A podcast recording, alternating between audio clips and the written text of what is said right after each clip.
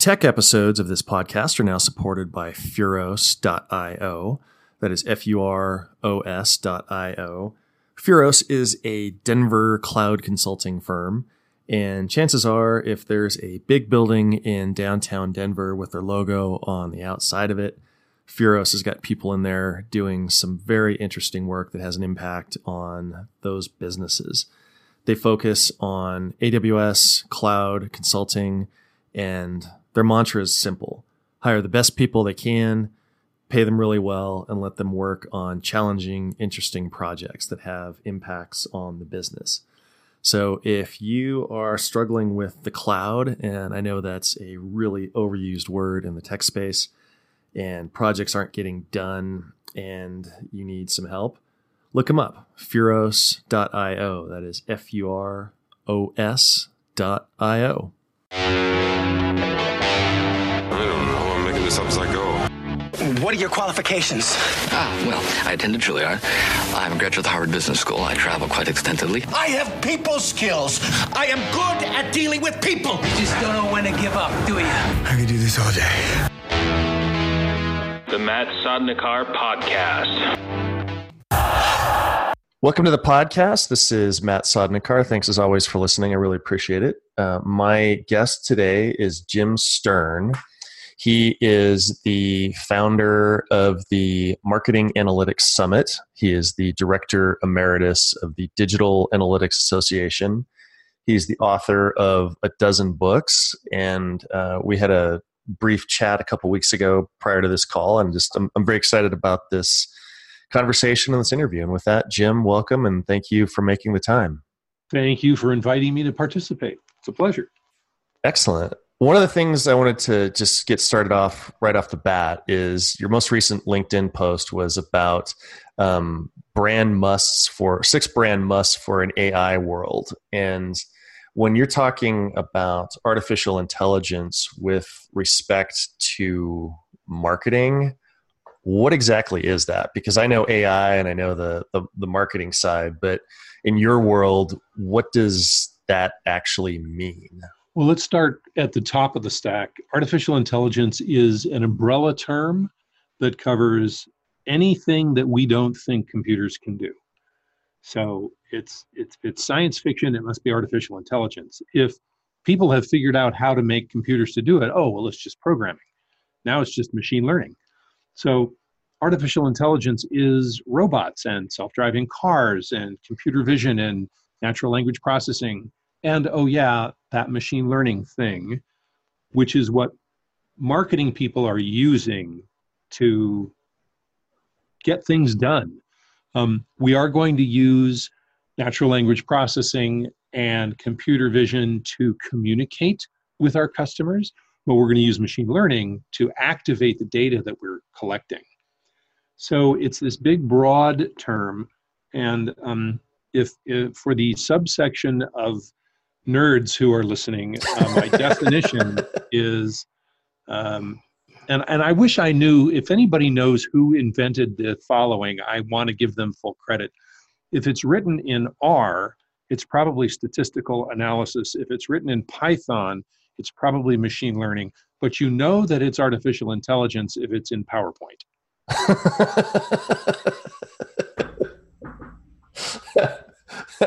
I've been dining out on that one, and I don't know who to credit. That's okay. I think as long as you don't claim ownership, it's uh, you, have done your due diligence. uh, you know, like jokes that I remember, or funny phrases, or quote, inspirational quotes. It's like, look, I didn't come up with this, but I'm giving credit back to the universe. I think you'll be fine. There we go. um, in in speaking about like the AI and um, perhaps it's the the targeting for the advertising. Uh, a story I like to tell is that um, my entrepreneurial company is a clothing company, and I was looking at Spanx's website, the Sara Blakely, like the women's undergarment product, to see mm-hmm. simply how they photographed something that a person wouldn't see another person wearing. Right. And the ads that followed me for probably two weeks were all for uh, women's undergarments. so I was just laughing at the like they know I was there, they know what I looked at, but they didn't know the why. Mm-hmm. And is is AI and marketing is that going to help understand the why of what the customer is looking for? Um, so hopefully, yes. Um, I spent two weeks being followed by Hello Kitty for the same reason. Not, not nearly as dangerous when my wife was looking over my shoulder. um, but I was buying for my great niece, not for me. I mean, I wish I could hit a button that said, I'm shopping for somebody else or get a clue. Um, but I want to I want to uh, split a hair with you. Please. It doesn't know why. Um, that's the thing about machine learning that is so hard for humans to understand. We see something and we want to understand why. So what do we do? We pick apart how in order to figure out what the motive was or what the mechanism was. Machine learning is statistical analysis on steroids. It is making a prediction based on the information that it has available. Now, humans do that using logic and reason, and machine learning uses statistics, and these are different. So I can try to imagine a motive for why you might want to buy women's underwear. You know what? I'm going to just pass on that one. Instead, I am going to do a statistical analysis saying, you know, there is some percentage of the male population that is buying or shopping for lingerie or underwear for their partner, and some percentage, smaller, for themselves. And I don't care which is which, but I do want to send the right message to the right person. So I'm going to try to imagine that if you look at these garments in these sizes, it's probably not for you, it's for your partner. That's that's reason. A machine will just say all of the people who who looked at these particular items behaving in this particular way were more likely to buy this thing when I sent that message. I don't know what the message is. I don't know who the people are. There's no why behind it at all. It's just math. I just look at a ton of data and am able to pick it apart statistically rather than from a reason perspective. Hmm. Well, sometimes I just like to feel pretty. Let me just say it there you way. go. go. well, I find the so I was a software engineer for 10 years and I find this fascinating because I wrote embedded systems firmware for pacemakers and huh. com- coming from literally a dumb chip that only had inputs and outputs and it became more um, apparent when I became a parent. That's not meant to be a pun. That's just kind of like the words that I use. Well done. Um, well played, sir. and I hate puns. If if you if you knew me better, you'd know that even as that was falling out of my mouth, I was embarrassed to say that. But um, trying to create an intelligent device that could handle like a signal from the heart or the the, the surgery electrosurgery pencil and trying to put all these conditions and actions and responses in there it it initially made me very very nervous and i think it drove me for a quality um, a mission of quality it's like i have to think about all these things mm-hmm. and seeing how that's developed and i haven't been an engineer for 15 years and just seeing how this has all progressed and it, it is really exciting and encouraging and so very interesting to me to see how big the data has become. Mm-hmm. Well, your your background in programming will will serve you very well um, because it's it, there. There is an actual natural progression. Uh, we have straight coding. Um, you can do machine language. I mean, assembly language if you want. You can you can write Fortran and COBOL. Um, you can write C++. You can write HTML, standard coding. You tell it what to do, it does it. If you did it right, it does it right. And if you can think of a thousand different ways that it might go wrong and trap those errors and and either Mhm. correct for it or spit out an error code, God bless you. But eventually everybody gets a blue screen of death. There's just no way around it. And then we move to um, mathematical modeling, which sounds a little scary, but actually it's an Excel spreadsheet, right? It is here's some formulas, here's some values, and look, I can go change things and I can play what if games and I can iterate. And it is a program that lets me do math in a faster way. Then we progress to predictive analytics, which is all of those statistics classes that you tried to avoid in college that are actually valuable for saying, well, here's what here's the data we have, and if the future looks like the past, here's our prediction for what's going to happen. And that predictions are, you know, whether it's the weather or the stock market or who's going to buy my product, that's a very valuable tool. Then we get to machine learning, which flips it on its head a little bit. Instead of humans sitting down and trying to reason out all of the possibilities, we have taught the machine to look at the data and find correlations. Go find a pattern. Go find something that looks familiar. That's um, unsupervised. It's just like, here's a bunch of data. What do you see? Tell me something I didn't know. Supervised is even more straightforward. I'm going to give the machine 100,000 pictures of cats and I'm going to label them cats and I'm going to show it a picture of a skunk and say, is that a cat? And the machine's going to go, mm, I don't think so because it doesn't look like the other things. And that's, you just train the machine, but you can give it something out of the blue it's never seen before and it comes up with a mathematical prediction that says i'm i'm 78% sure that is not a cat. And that's pretty cool. It's a different kind of programming. It's not spooky scary. It's not black box we don't know what's going on inside. It's just a different approach.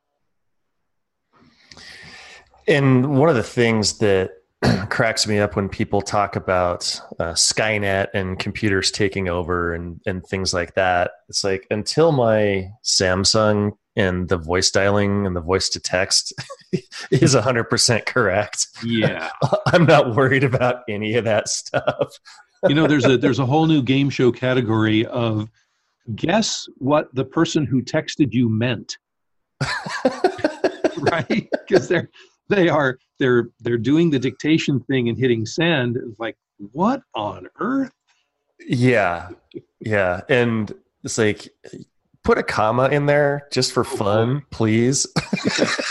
punctuation is your is your friend yes So I wanted to go back on your your your career and your education and, and I would say probably your passion in this subject because the having the marketing mind and your expertise in the analytics and the machine learning and all that is very very technical. And how did you arrive at what at least to me at this point looks like a very unique skill set and passion because the the marketing I would say is more of the um, to put it maybe more artistic, whereas the machine learning is definitely technical and you know engineering based. How did you arrive at such a, a robust coverage of these two topics?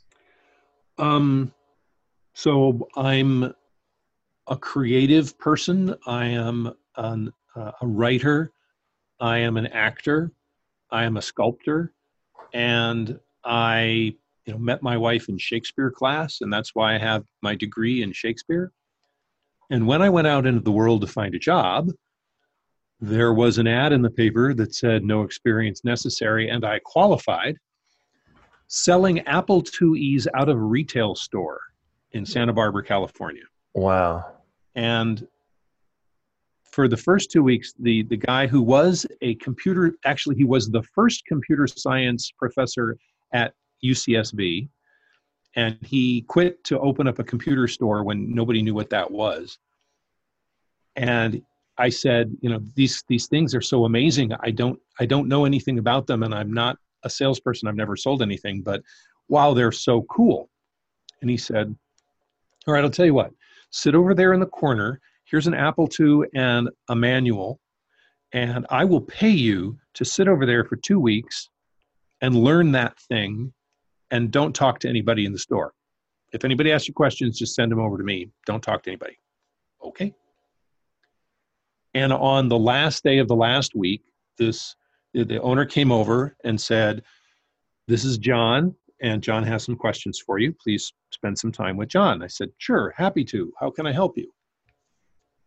Well, what are these things good for?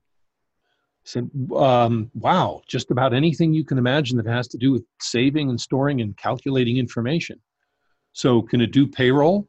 Yeah, yeah. Up here on the shelf, we have these Peachtree software packages. Can you show me? Oh, I'm afraid I haven't had a chance to study those yet. And I realized I needed to go to, to night class t- to take accounting. So, well, what else can they do? So, oh, well, like your your address book. They can remember all of your your friends and family and phone numbers and addresses. Well, show me how that would work. And in fact, imagine this. I'm in my living room and the computer's in the den and I want to call Fred. What do I do? It's like, oh, well, you you you go into the den and you turn on the computer, which is here, and the monitor, which is here, and you make sure the keyboard, which is here, is plugged into here. And then you put in this five and a quarter inch floppy diskette, which is the operating system, and you wait a minute and a half while it loads. Do, do, do, do, do, do, do. Okay, now you take that out and you take this one, this diskette, which is the program, and you put that in, and you wait a minute and a half while it loads.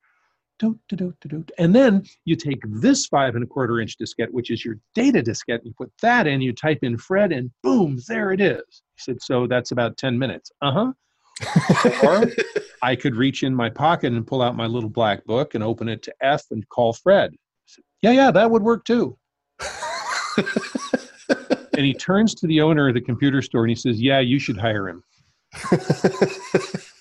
and that's how I became technical. I just was thrilled that these things were so capable.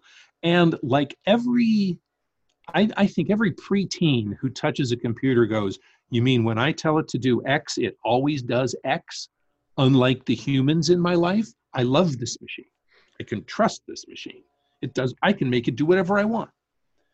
And I then I moved from there to selling business computers to companies that never owned one before, and then selling software development tools. And then in 1993, I tripped over the internet and went, "Oh, mind blown! This could do so much more than anybody can imagine." And I put on a series of seminars in 1994 on how to do marketing on the internet and in 95, my first book came out. And this ability to stay one step ahead of everybody else so that I can be a teacher and I can get on stage and give a presentation, which satisfies my desire to be a performer. It's just, it was a match made in heaven. So I will do marketing on the internet and advertising and email marketing and social media and and Analytics. Ooh. And in 2002, I started a conference, the Marketing Analytics Summit. 2004, the audience created the Digital Analytics Association. And then along came machine learning, and I went, hup, hup, got to write another book, which is the world's best excuse for doing a deep dive into a subject you know nothing about. because you can call up anybody in the world at any level of expertise and say, I'm writing a book and I would like to interview you. And everybody says yes. It's wonderful. And that's so much more than you wanted to know. I'm rambling, I know that. No, no, no, not at all. I I love the the granularity and sort of the the butterfly path of the story. And I had a Apple IIe as well. Yeah, ah. and I think a Commodore 64 was our first computer. And you mean you didn't have a Trash 80? I don't think so. No. Good man. um, I, I, had a. I wanted to ask about your your first book, but I wanted to come back to something, knowing that you're you're an actor and a sculptor and a writer. And do you think being able to see something that's not there, especially as a sculptor or an actor, has helped you embrace the uncertainty about the future and start having it go from very very soft focus to crystal clear Um, so it's all pretty soft focus. Um, it's all very exciting, and clarity is always comes with hindsight. Mm. So, um, I I went to the New York World's Fair in 1964 and made a video telephone call to my mother and brother who were on the other side of a concrete wall. And it was a little tiny screen, and we could see each other and talk to each other. And I thought, wow, that's the future. And, you know, it only took 50 years to finally happen. and so some of it is obvious, it's just so clear. When I saw the internet, the first time I saw my first homepage show up, and it was a graphical user interface available to anybody with an internet connection it just suddenly the world opened up of somebody could log on to my computer and run software that i wrote to try to explain my product to them. It could be a presentation it could be a video it could be a a decision tree of do you prefer blue or green? Do you want large medium or small? And people could go and make it as personal as they wanted and it just all made sense immediately except people were still on 14.4 dial-up modems and no you can't have a flying car yet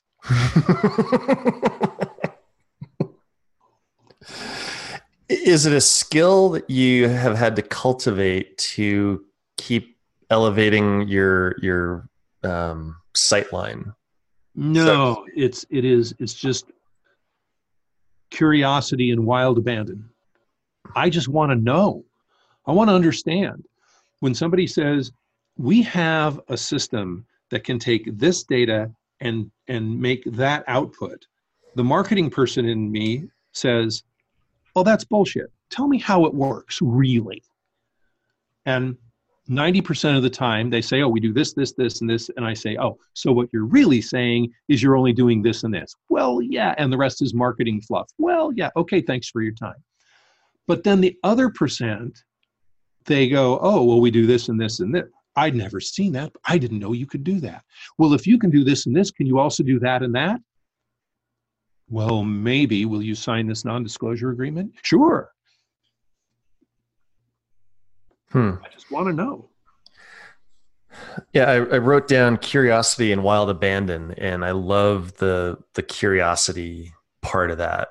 And that, and again, I forget where I heard this. I'm giving credit back to the universe, but Mhm. in terms of just conversations or getting to know somebody, and it could be at networking events, or I use it particularly in in business meetings.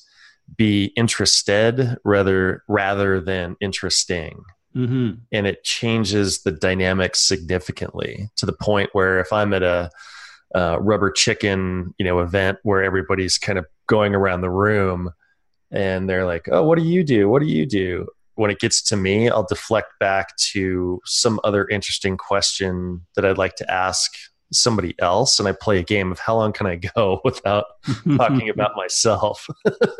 And you know, that works terrific in real life until Matt Sodnikar calls you and says, Will you be on a podcast where we want to talk all about you? And then, okay, I'll talk about me. Oh boy. gotcha, Jim.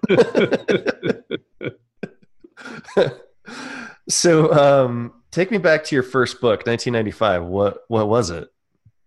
Marketing on the internet. It Okay. was- it actually, sorry, the title was World Wide Web Marketing. Ah, I went to an Internet World Conference um, in Washington, D.C. There were, and I went to every exhibitor on the show floor, on the exhibit hall floor, all 19 of them.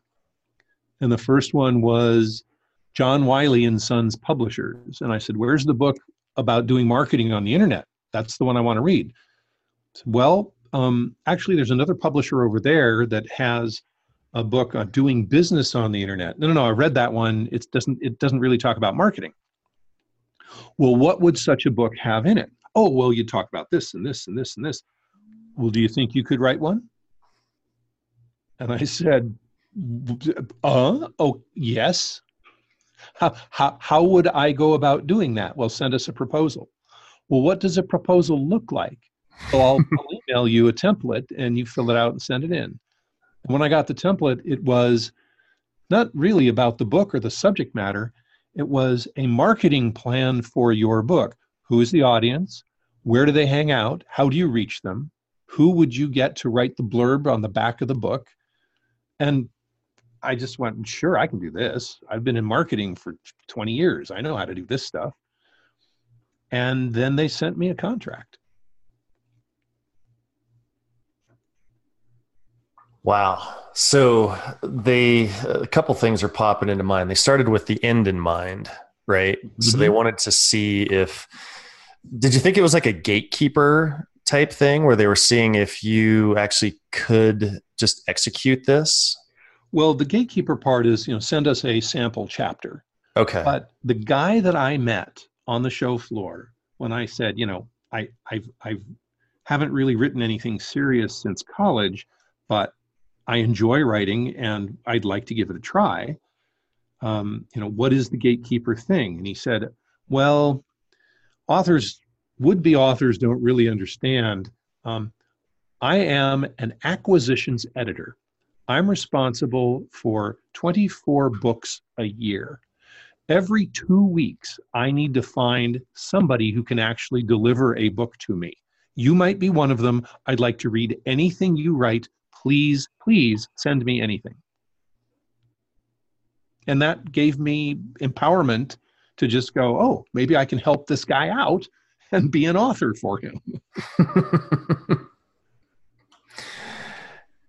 well, it's taken me back to The War of Art by Steven Pressfield. And he talks about, uh, no, I'm sorry, um, Ego is the Enemy by Ryan Holiday. And he was talking about George Clooney earlier in his career and about how he realized that everybody hated the audition process the casting director everybody the actors hated it mm-hmm. and when he started making it not about himself and figuring out what job does this person in the process need to get done mm. and focusing on how do i make their life easy and then knowing if they hire me i'm going to just help them along the way and so right. the I was just really pondering that acquisitions editor role is just like this guy's got to find stuff, and if it's not your stuff, maybe you connect him with somebody else. But yeah, like everybody's got a quota to some extent and a job, and just you know, and I'm just uh, um stepping on the words just a little bit because it's like holy cow, like anybody could do that. You just find the template and the acquisitions editor who needs content. Now all of a sudden, holy cow, like you're you're light years closer to being a published author than you were just sitting at the coffee shop going, man, I've got something to say and how do I get this out? Mm-hmm. And you become that editor's best friend. And of the dozen books that I've written, 10 of them went through John Wiley and Sons because I understood their process. And and it's terrific when somebody says, Oh, you wrote a book. How quaint. Who's the publisher? "Well, I published it myself. Oh, I put it up. uh, John Wiley and Sons. Oh, really? So it's a textbook? Well, no, it's not a textbook. It's a it's a how-to for business people, but it's still a large professional pu- publishing house has done all of the vetting and said, "Yea, verily, you are an author." So it just gives you credibility and um, legitimacy. Well, that's that's what a book is for. Um, unless your name is Rowling, you don't write books for money.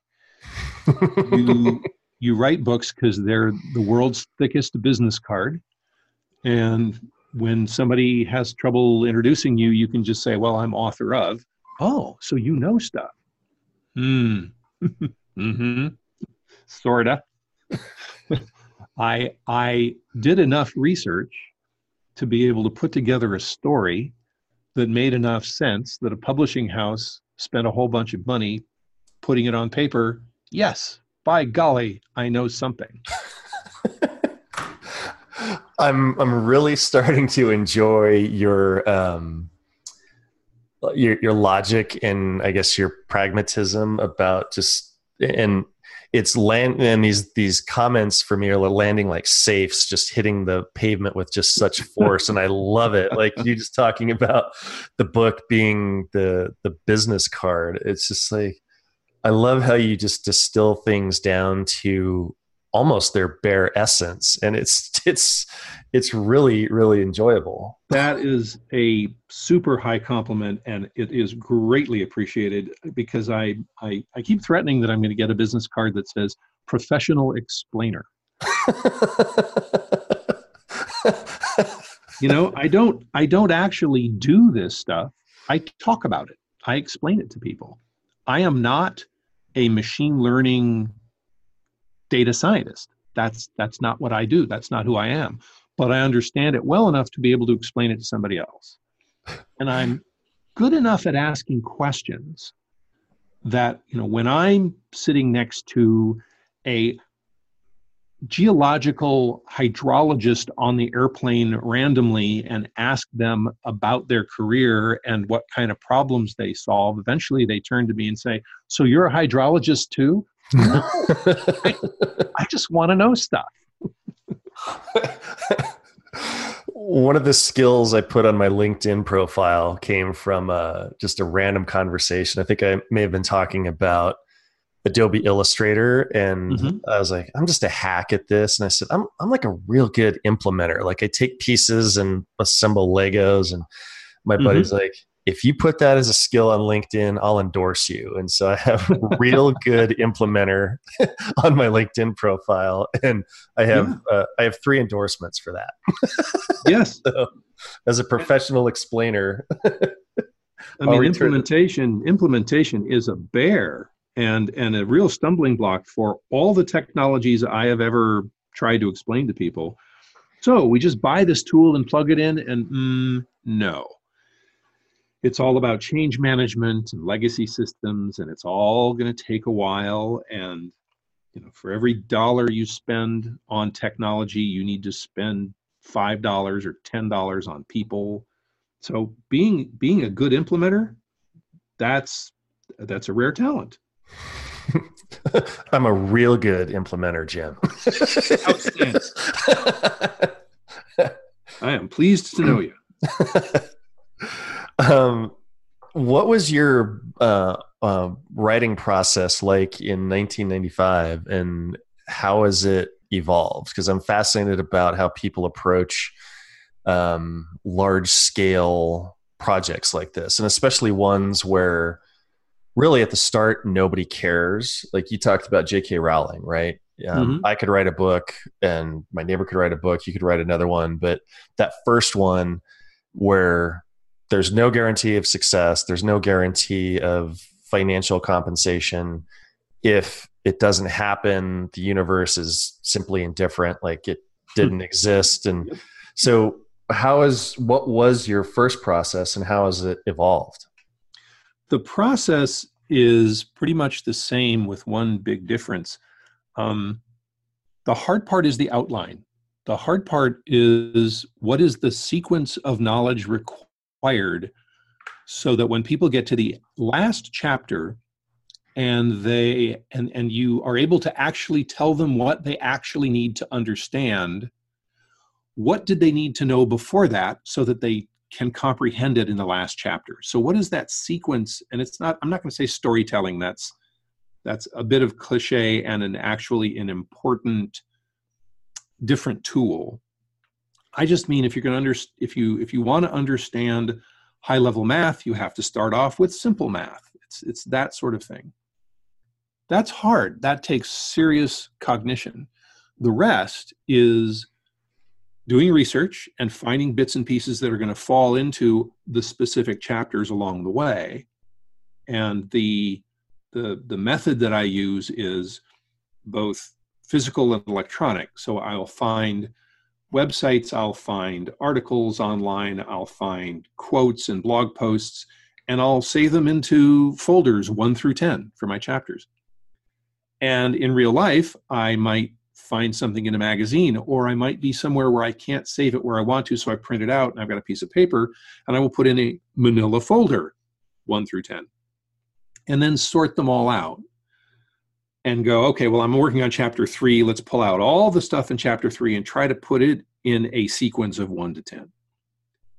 And that's been pretty much the methodology. The big difference between that first book and this one is the overwhelming existential dread, fear, and anxiety.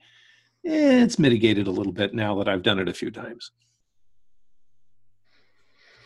Are there are there other tools you use? Um, like I'm a huge Trello fan, and uh, probably if they ever went out of business, my life would fall apart completely. Yeah. But are there are there other electronic um, and not looking for plugs or anything like that, but that are that have really improved your productivity or your organization, either mobile, desktop, or um, otherwise?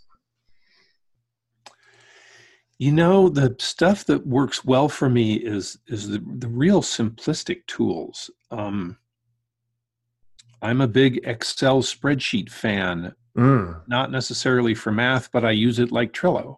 I, I have a timeline, and I mean maybe it's a PERT chart, but but it's easy to to manipulate things. I, I think an important issue here is that a lot of the work that I do is individual so when it's time to work collaboratively, then yeah, Trello, Slack, all the all the tools we're used to. But when I'm doing my work, an Excel spreadsheet, a Word document, um, I I think visually in PowerPoint because I'm a public speaker, and so PowerPoint is my um, you know the crutch that I use. Not like here my bullet points, but here are six pictures for one sentence so that you can mm. see what I'm saying. The only other one that, that comes to mind that I've I've just been addicted to is called Auto Hotkey.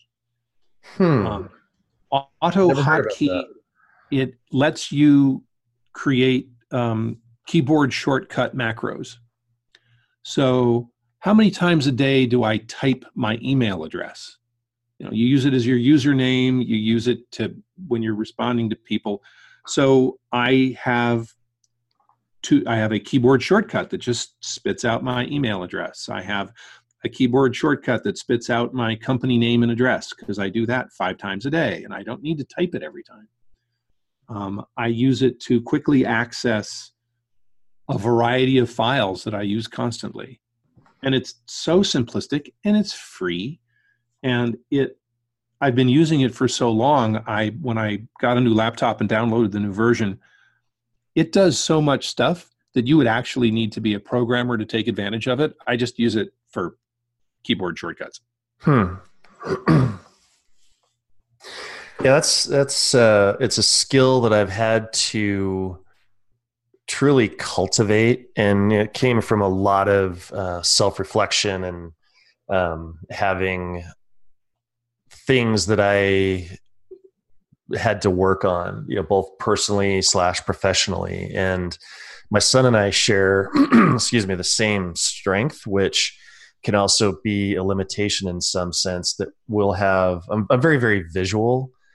And once I see something in my head, like if you and I are like on that airplane and we're collaborating about a problem, and what about this? What about this? And we arrive at something that could be like a concept that all right it's not ever going to survive first launch or first contact but at least it's a path we could take the challenge i have is with it being done in my head then the process and procedure to take like that first next step and just start chiseling away at it because i mm-hmm. tend to even today still get overwhelmed with a concept and seeing the endpoint and working backwards and then what are like the first three steps i need to take?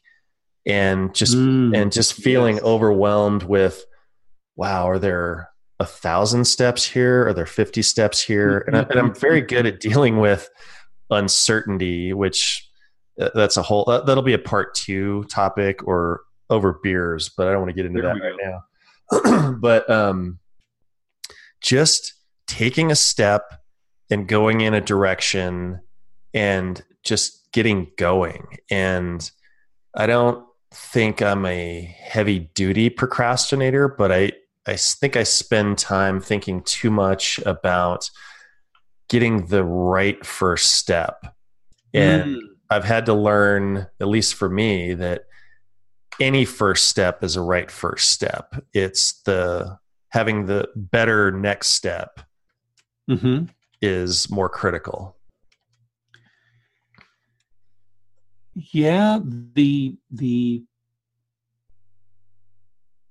the desire to accomplish something um, and the fear of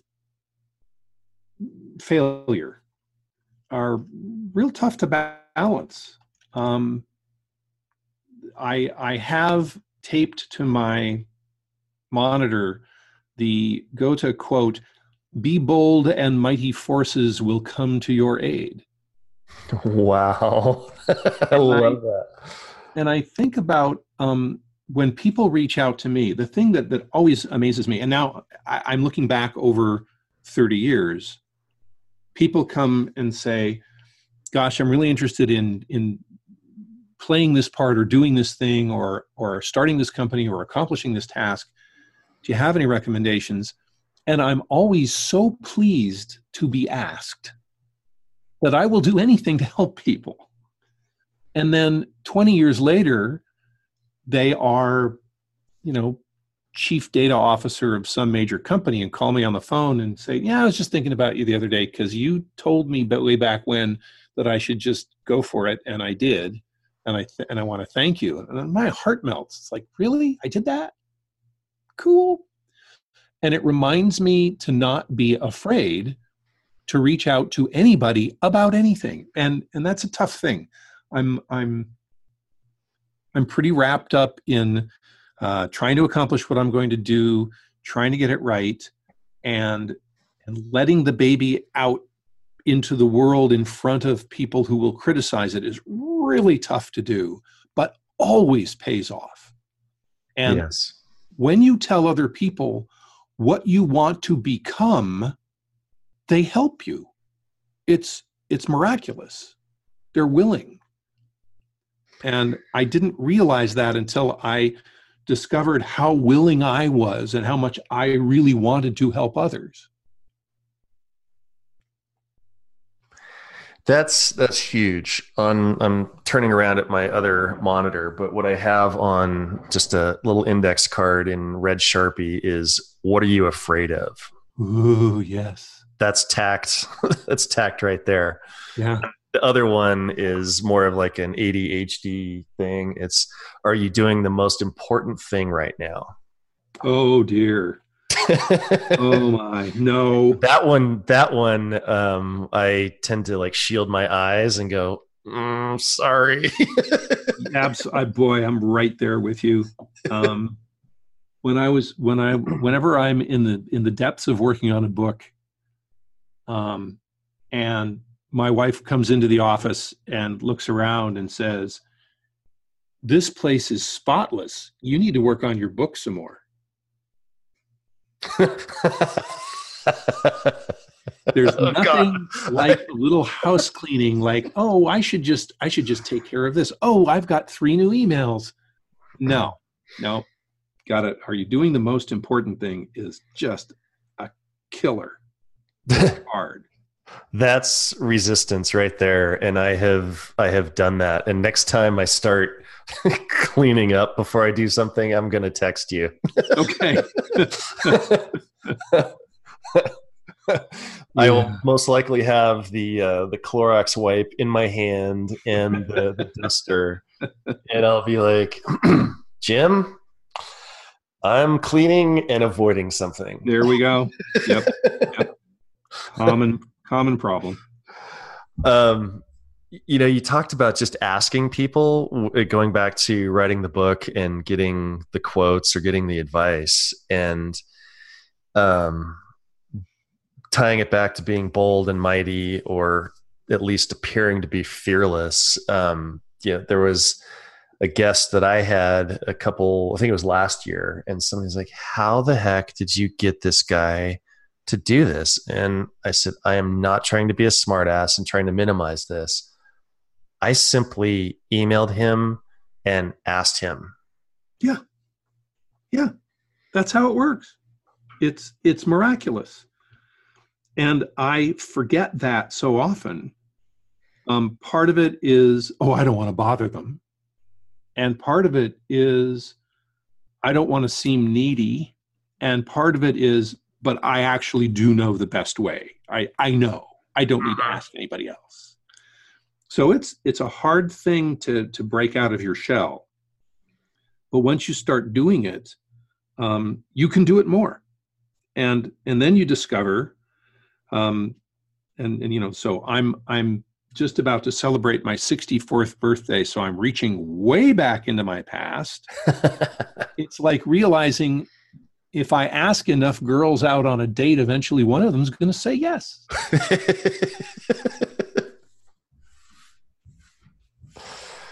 but it's the asking part, right? It's nerve wracking. yeah. Yeah. I I had a sort of accountability exercise from uh, my friend Ethan Beute, who works at BombBomb and does like a customer experience podcast. And mm-hmm. in the course, and one of the things I love about doing this is the the connection and the commonality. Like if you and I were in Denver or California, we'd be best friends. We would just be hanging out all the time because yep.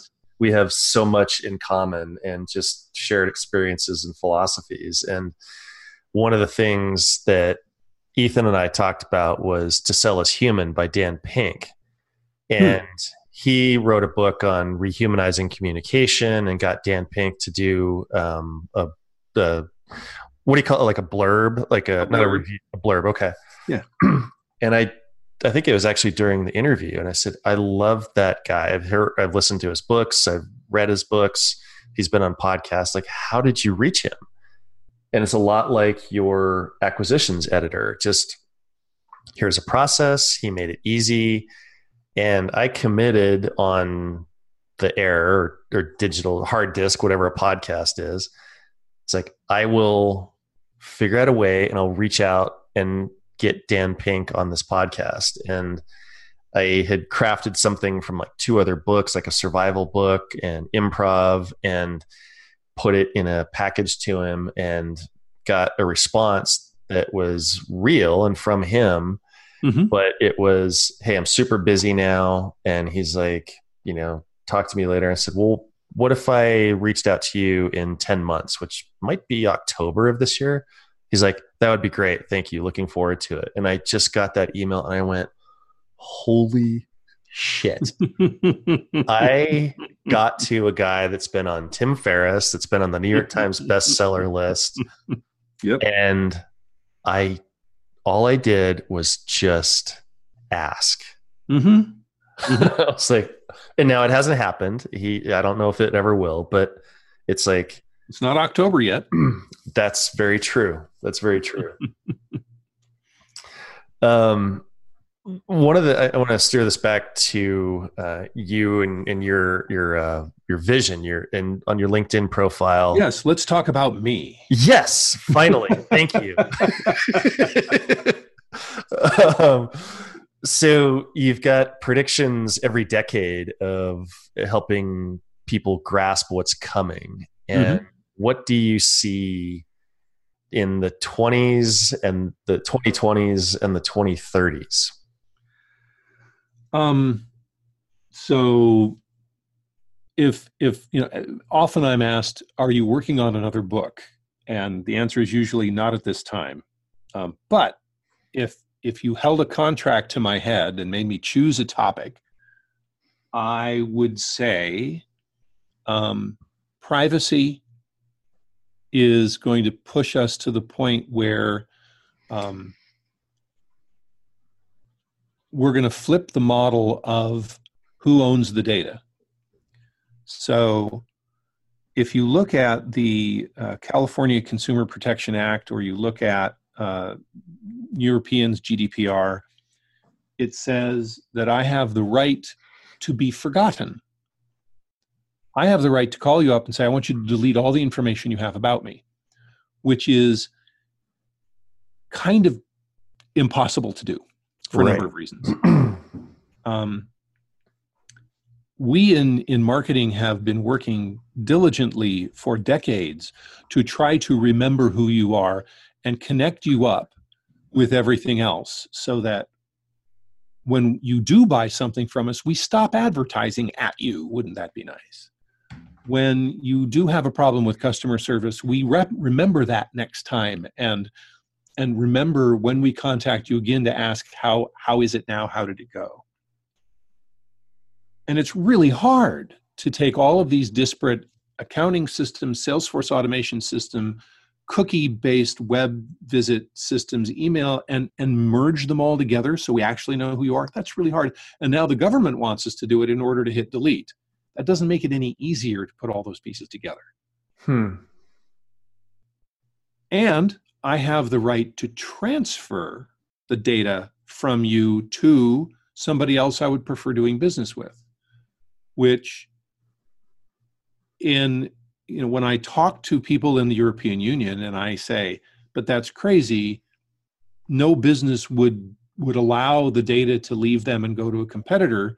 It, it, it can't happen. The answer is well, the European Union is was not designed to support business. It was designed to support citizens. And that's what we care about. And oh we have eye opening that's that's different. Here in the united states you know we we have the best government money can buy. So it's going to flip to where people have control over their own data they're going to store it in a vault or a pod and they're going to allow access so if I have a new email address. How many different websites and and apps and devices am I going to have to go mess with? Oh. Nightmare. Nightmare. So instead, I will update my pod and all of those apps and websites and systems that need that information, I will grant them access to get at that information. This pod will also contain my entire medical history, which I will not let my accountant look at, and all of my financial history, which I will not let my doctor look at, but I will control all of it.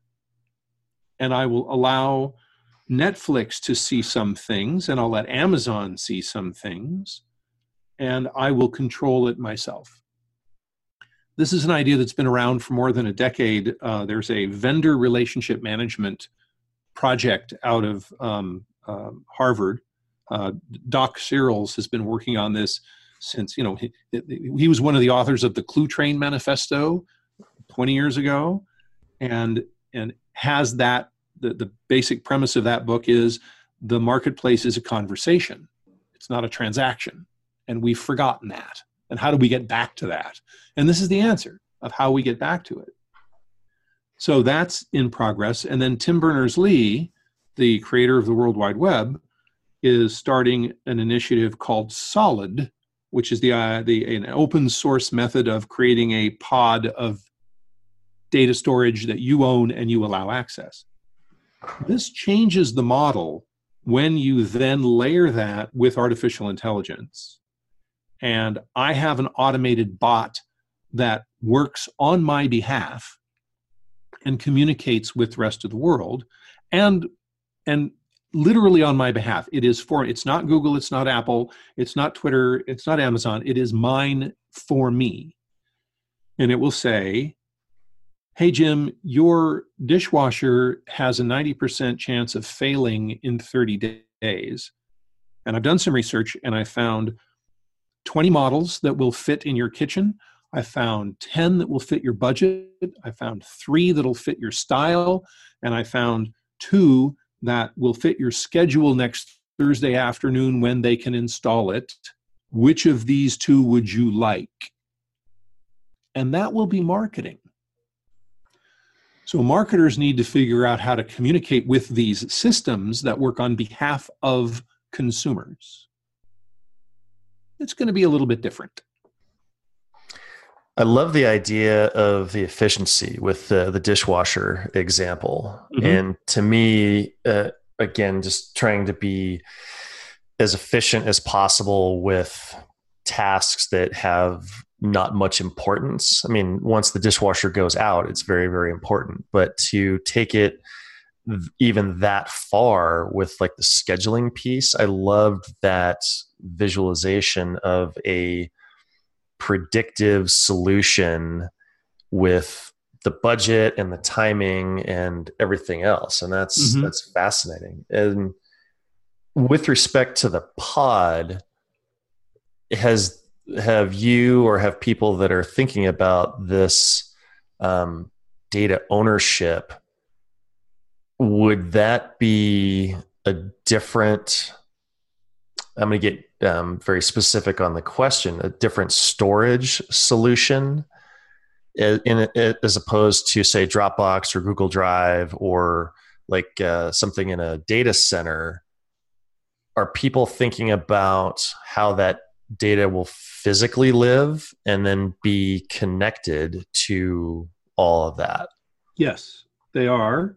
And there the thinking is it's up to you. Do you want to store it on your own server in your closet? Do you oh. trust Google? Do you trust AWS? Do you want to have it in the cloud? That's entirely up to you. So this goes even beyond um, permissions, right? So you log in for a new app on your phone. It's asking you, "Hey, the following app will receive these pieces of information." Mm-hmm. in exchange for so we'll give you if you give us i mean the first one that ever happened to me was amazon back when they only sold books said give us your email address like great so you can spam me in exchange for your email address and who are your favorite authors we will tell you when they have a new book coming out we will offer to sell it to you at a pre-release discount and you'll be the first one on your block to know about this ahead of all your friends. And I went, Oh my God, here's my email address. That's a fabulous service. Thank you very much. And then I realized I was the fish jumping in the barrel and handing Amazon the loaded gun. It was okay because it was a fair exchange. They were going to give me information and a discount in exchange for telling them I like to read science fiction. Yeah, deal. You're on. Now, as we get more sophisticated in, oh, and now we want to know your location all the time, hmm, that's a conversation. What do I get in return? So I asked this question of the smart people I've talked to that have the the data or the analytics uh, experience. What is your privacy concern? What is your viewpoint on just the data in general, and uh, uh, like I guess your data existing in the universe? Are you concerned about it? How do you view it when you think about that? Well, I'm off the hook. You said this was for smart people. So um, I I will go out of my way for convenience. I will sign up. I will be, you know, when when I go to the grocery store, and I here's my customer ID number. They know how healthy I eat. They know how much alcohol I consume. They know what prescription drugs I buy. They know how many condoms I purchase. And that's okay because I get $2 off. now, my concern is when my data is used against me. And the first time that this you know got writ large in the world was in Holland in the uh, in the depression in the, the 20s and the late 20s and early 30s people were destitute and literally dying in the street. And the government said let's do a census and collect information on people's religion so that if they die destitute we can give them a proper burial. And everybody said that's a that's a nice thing to do And in the 30s, when the Nazis came in, they said, Thank you very much for the database of Jewish people. Wow. So I'd never heard about what was happening in Holland. That's uh, I've is- never heard about that. and it's why you know GDPR is what it is because they have firsthand experience of how data can be used against you. Now, let's bring this to a modern day horror story where your likes and connections on Facebook are used against you by a foreign power to change your beliefs about things to the point where you will vote against your own best interest. This is proven. This is Cambridge Analytica. mm-hmm. It is it is a threat to democracy. And fortunately, I just read this week where DARPA has said they are starting up a fake news program. They're putting out feelers and they're spending money on algorithms that can identify when news is fake and when it's being used against people.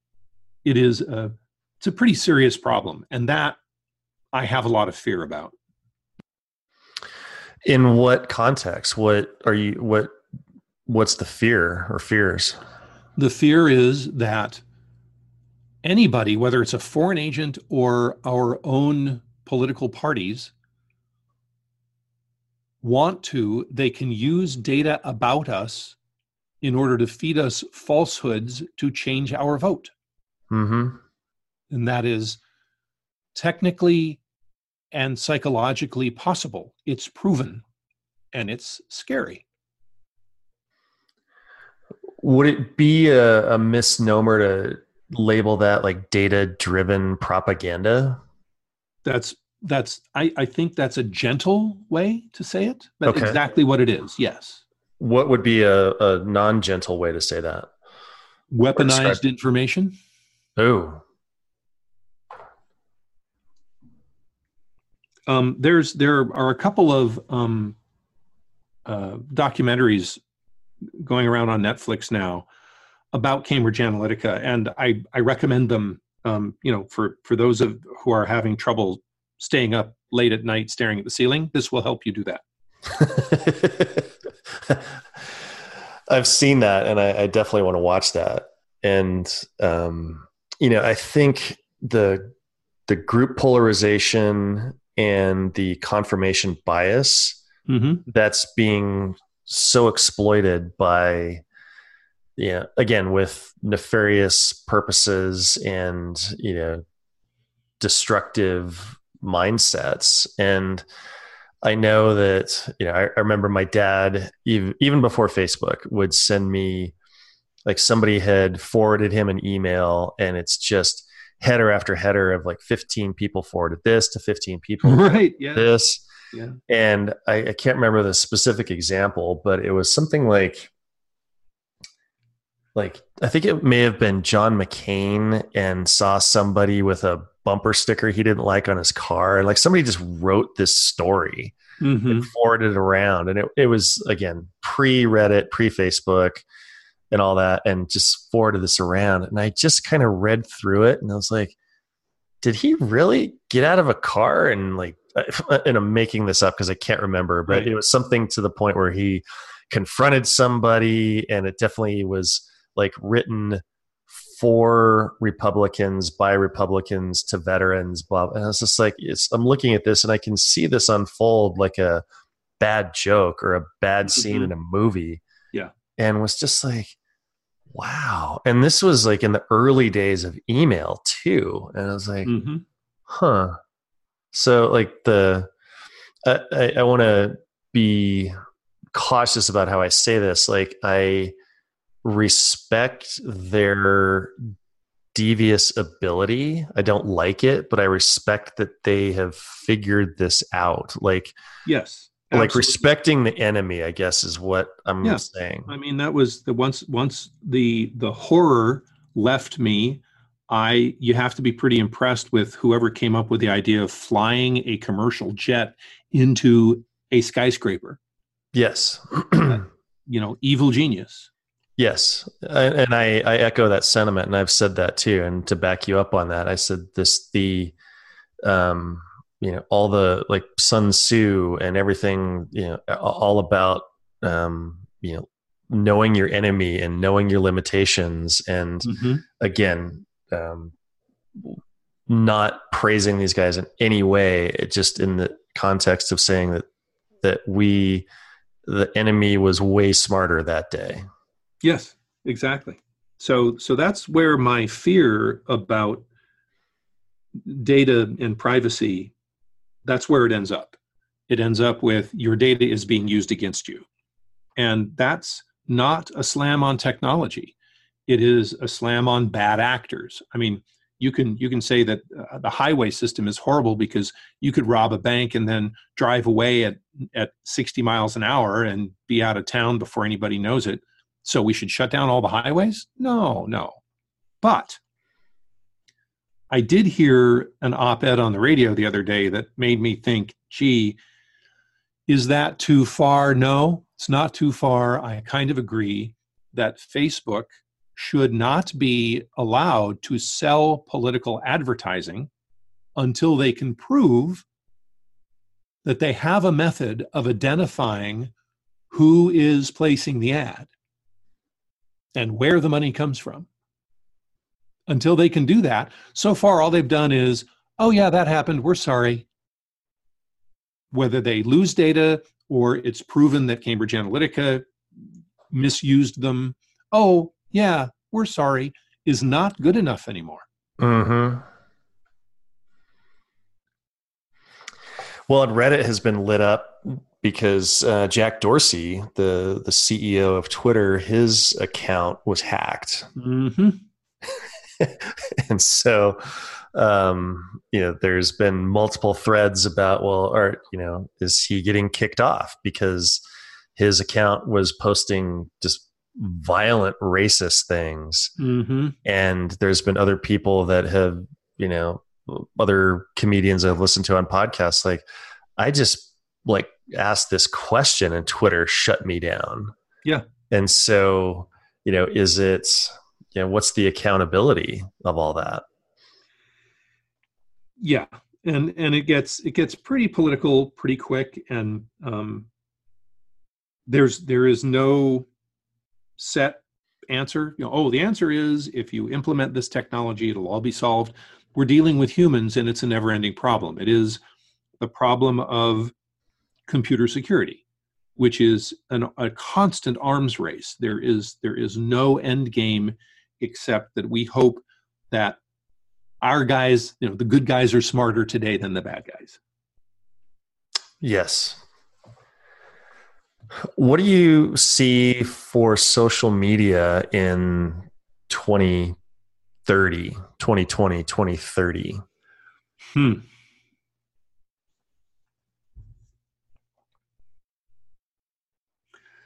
I I don't see a utopia. I see I see even more splintering, hmm. even more filter bubble. Um,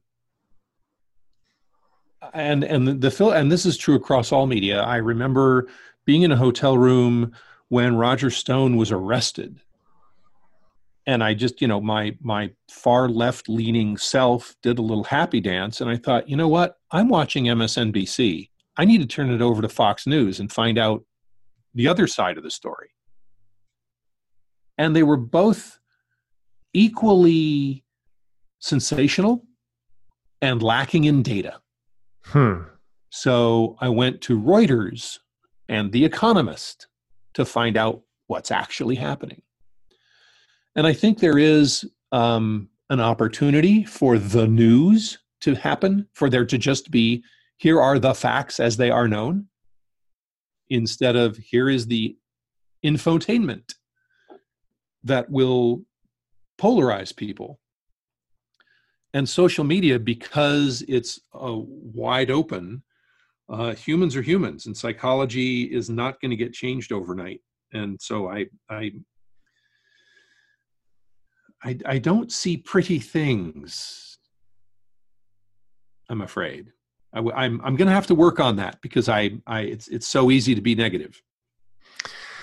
Agreed. And I, I, think the one thing I would wish for people would be just the awareness. And that comes mm-hmm. from personal and professional development and just being aware of the circumstances. And again, not putting any political bent on this and just being understanding of the machine or the or what is being attempted to be inflicted upon you and mm. the simple fact that you vetted two additional sources because you're aware that things were either polarized or sensationalized or you know lacking mm-hmm. like that would be my one wish for just anybody just like be aware you know yeah. and not suspicious just be aware and then just understand that oh, this ad popped up here, or this email was sent to you because of this. Like just take a take a second and just think about it. Just be a little bit more aware. And and that is sort of why um, my my current offering, you know, besides selling books and running the marketing analytics summit for those of us who do analytics, um, I offer a workshop for marketing departments that want to understand artificial intelligence. It's like we we know it's the it's like in in 1995 we heard all this stuff about the internet and now we actually need to understand it so we can build a strategy. Mm-hmm. Well, it's 2019 and you need to understand machine learning. Not going to turn you into a data scientist, but I'm going to turn you into somebody who understands machine learning well enough to figure out when it can be applied and how it might be used and how to observe your competitors using it against you and that's that's my step forward on here's how to make people just a little bit more aware that and full-time job explaining the internet to my 92 year old father and why he should not open attachments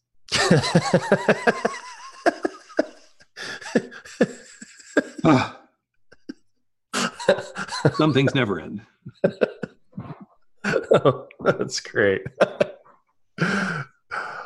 well, I think we're coming upon our, our time limit here, Jim, and this has just been so fantastic to get to know you. And it, it's always encouraging to me to find another soul in this gigantic universe that shares similar philosophy and experiences and is just a, a, pleasure to talk to. And so I, I can't thank you enough. And I, well, I don't want to I've enjoyed it thoroughly. Thank you so much for giving the time to allow me to unpack stuff and being able to talk about me.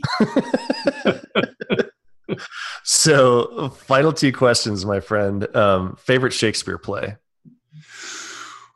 Uh, Henry VI, parts one, two, and three, and Richard III and it would take an hour to explain why. Good enough.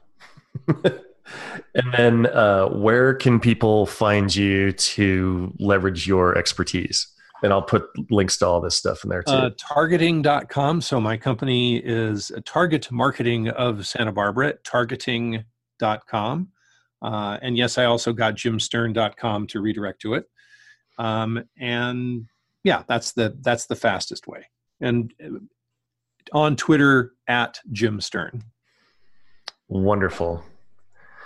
Well, I'm going to put you on the list at some point if I'm ever in uh, your area or you're ever in Colorado. I would love to grab a beer or dinner and just continue this. So I think it would just Sounds be great. an absolute blast. So, Jim Sterne, thank you so much.